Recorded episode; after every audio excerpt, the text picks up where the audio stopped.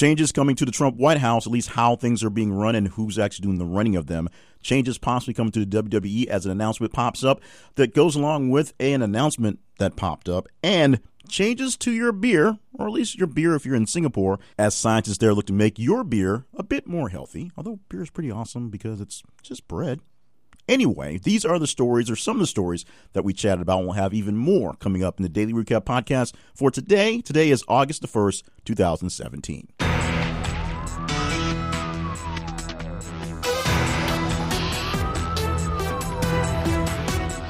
And welcome to the podcast, and welcome to the month, the new month of August. My name is Jay Cleveland Payne. I'm your host for these podcasts on this channel, oh, the channel, from thisistheconversation.com, where we have what we believe are the best people in the world to talk to. That's all you folks out there about all the great things going on. And we can skirt around the big breaking headlines that stay on all day and talk about more in depth conversations, things out there in the news, things to be in the know, and sometimes things that you, once you hear about it, you really, really wish you didn't hear it ever, ever again. We're glad you like to be a part of all the conversations. You do dictate the menu. You do dictate the feedback. You do dictate what we talk about every single day and in our wrap up on Saturday. How do you do that? It is extremely simple. Just follow us on social media. You're already on the Twitter and the Facebook anyway, so why not make us a part of your feed? Go to Twitter and find us at th underscore conversation. Facebook, search for This Is the Conversation, just like that. And also, look for us online at our main website, thisistheconversation.com. Stop by the website for great features on conversational things and things trending in the news.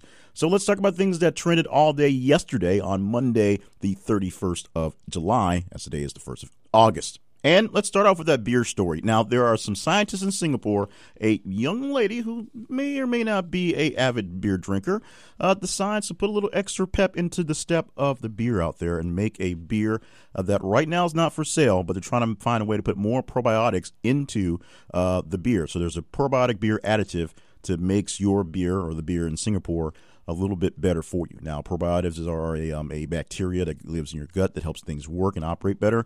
And who you just can't get away from having more great bacteria in your gut, and who can't get away from having more great beer. Now, as we said, this is right now a research study done by a university at Singapore by a scientist making it. So she had to get around some of the obstacles of beer making in the process because beer kind of kills a lot of the good stuff that goes into the system in the first place. That's what happens in the fermenting process. Uh, it it's building bacteria and killing the alpha bacteria to make the fermenting process, but there's an additive to make it stay in there if that makes any sense. So more probiotics into your beer. Scientists in Singapore trying to make that happen. Will it come to Budweiser anytime soon? Probably not, but we'll see how the science works on your extra great beer, which is kind of great to start off with. Yesterday was the search for, uh, when we got the story, two missing inmates from a 12 batch that escaped from an Alabama jail uh, early on Sunday. Now, um, I did not have an update to the story, so I'm not sure where the two guys are, uh, but there was a big, massive jailbreak in Alabama with 12 guys finding a way to escape.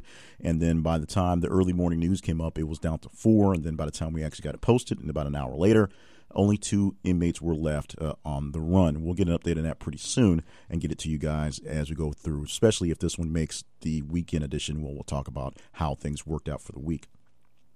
Meanwhile, all you people who really, really, really, really, really want to own a Tesla but have the issues with A, where to charge it, and B, how do you afford a gosh darn thing in the first place, there is good news for you. The mass model version of the Tesla if you can say that, uh, a Tesla Model 3 costing about $25,000 at a base price is coming coming soon. The first batches have been produced and should be on sale basically as I'm speaking this right now. People have been looking for a way to own a Tesla because they're kind of cool but don't want to spend the experimental price because they don't have it and of course the issues on charging and getting around.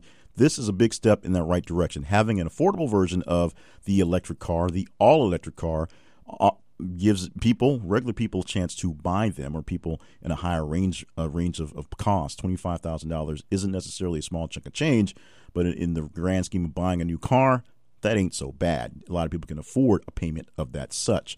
Now, charging stations and getting coast to coast and things like that. That's still an issue that needs to be resolved. And of course, if there are more Teslas out there on the road, it would probably give the incentive for more charging stations to be built along the roadways as well. So this is good news for folks looking to finally get that Tesla. Maybe you can put this one into your budget. And good news for people looking for the electric car revolution to go coast to coast, because with more of these things on the road, there'll probably be more incentive to put more charging stations and more contributes to that as well. Now, maybe you're not a fan of the WWE or maybe you're not a fan of UFC, but if you're a fan of either or, you've known about the man named Brock Lesnar, known as the Beast, uh, sometimes the Beast incarnate when called out by his manager in WWE, Mr. Paul Heyman. Uh, Brock Lesnar is under contract with the WWE. That's where he began his career as a famous fighter uh, to go on to UFC to become a real fighter and fight very real people and beat them up pretty badly. Uh, he had to deal with a serious case of, I think it was meningitis, that nearly killed him, uh, losing about half his body weight uh, essentially in the process dropping out of UFC uh, for a while, then going back, getting back in shape, and going back to the WWE on a part time basis. He was able to get out for one one off UFC fights a few months ago, which came out pretty big for him, and then he went back to WWE uh, to keep on going. Uh, Mr. Jon Jones, Jon Bones Jones from the UFC, is back into the spotlight for the for the UFC. I'm sorry, uh, he just re-won his light heavyweight championship after being banned from the sport after being found to be sort of a lying fraud. He was a big time guy in the sport. Uh, he was making money. He was making appearances. He was being the whole big time show thing. And then he had some issues with drugs, serious issues with drugs, and some relapses with drugs, and was pulled out of the UFC for quite a while. His redemption story had him fighting his essentially um, eternal uh, nemesis in John Cormier, and um, he was able to beat Cormier and get the title back that he lost or was going to put up against Cormier in the first place. Now he pulled a call out to Brock Lesnar, who, of course, says he's the baddest man ever in the UFC, although they're not quite in the same weight class. He's saying he wants a battle with the big guy. The big guy uh, said, Hey, watch what you're asking for, Mr. Jones, because I might step this thing up. And last night on WWE's Raw program, where Brock Lesnar is contracted to, it was hinted uh, in the kind of old school loser leaves town sort of uh, stipulation of the match. It was hinted that Brock Lesnar is being forced out of his role as the champion by being forced to take on three very large heavyweight type guys in a match at the same time, where he doesn't even have to be involved to lose his title. The stipulation added by his manager, which of course gives us hope that this UFC fight may happen, is that if Brock Lesnar loses the title, he's leaving the WWE, which of course means for a while because he's on a contract where he basically only has to show up uh, once a month and at the big pay per views. So there you go. So if you're big into big real time fighting or fake time fighting or Brock Lesnar in general, Brock Lesnar looks like he's going to accept the call to Jon Jones, but can't do it officially until he's done with the WWE contract. And it looks like he may not be signing on the contract or at least putting on a fairly long extension to be away from the, the uh, promotion for quite some time. The sad story for the day that went all over the place in social media was the death of actor, director, and playwright Sam Shepard, dying at the age of 73. Shepard, of course, known for so many things, it's hard to really even put a, a, a point on any of them. But having his name go through everyone's social media, essentially uh, trending for a bulk of the day after the news came through of his passing yesterday. Now, what we didn't have in the conversations were the actual addition to the new Trump White House. The new chief of staff in the building, his name is John Kelly. Up until Friday, he was the head of Homeland Security. Before that, he was a four star Marine general. He was kind of a badass, and everybody respects who he is. He is now running the White House as of yesterday.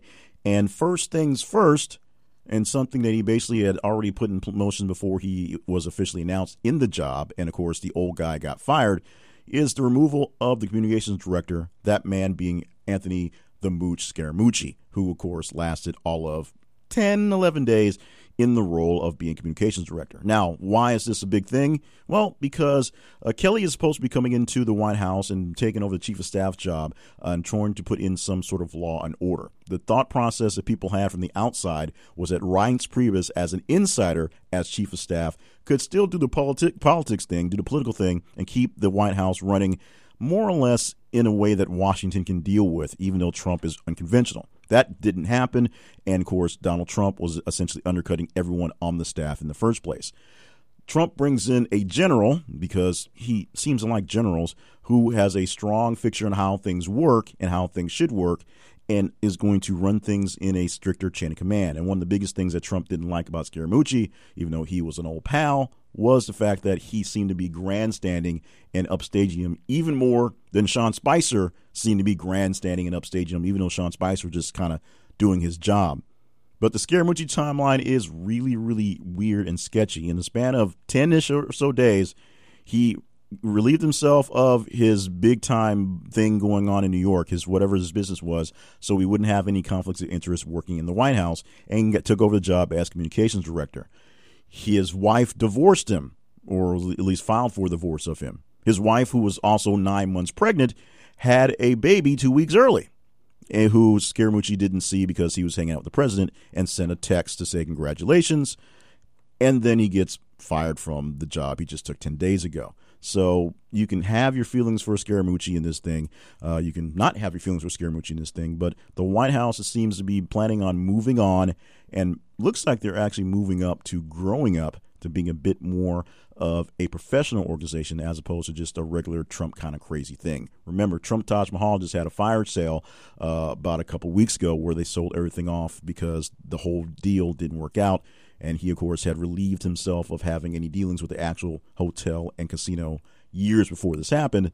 But Donald Trump can't just leave the United States and put it up for a fire sale because countries don't quite work that way.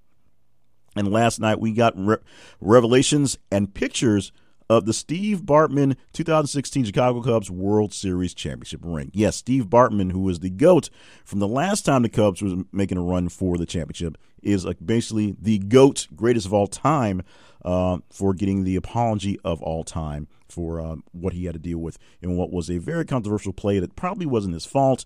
And, you know, they could have kept playing better beyond that. But one bad play sort of turned the tide on the Cubs and made them start going down the losing path, knocked them out of the path to the World Series. So now Many years later, Steve Bartman, who of course had to leave Chicago and go into hiding because of all the death threats, now has a big piece of bling of his own. Bartman said he was very um, moved and pleased about the, the gesture, saying thanking the organization for all they've done, even saying the fact that it was not necessary when it was going. But the Cubs say it wasn't necessary. They are thanking one of their biggest fans and a guy that's going down in history as one of the biggest detractors and giving him a ring for validation those are the stories that are the biggest stories that we uh, talked about all day yesterday, and we'll have plenty of stories to talk about all day today. We are sure already sending out tweets and Facebook messages and all that good stuff. And so, if you're already there, just stop by your social media and react to the stories. Send it to a friend. You can also just reply to it as well.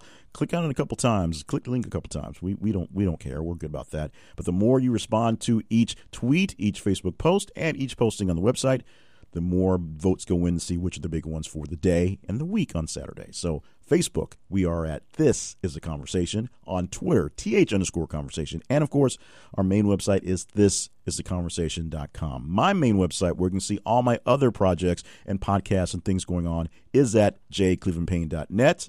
And thank you so much for just being a part of the whole thing we're doing here anyway. Share the podcast with a friend, share it with some enemies, and give it to a couple people that you, just met on the random street randomly. Let them know what's going on with the conversation. Get more people in on the conversations. Like, love, review our post, our podcast, our things wherever you get them from. And I could just, you know, be here tomorrow for another edition of the podcast. So we can go over all the great stories we had today with you tomorrow in the Daily Recap podcast from This is a Conversation.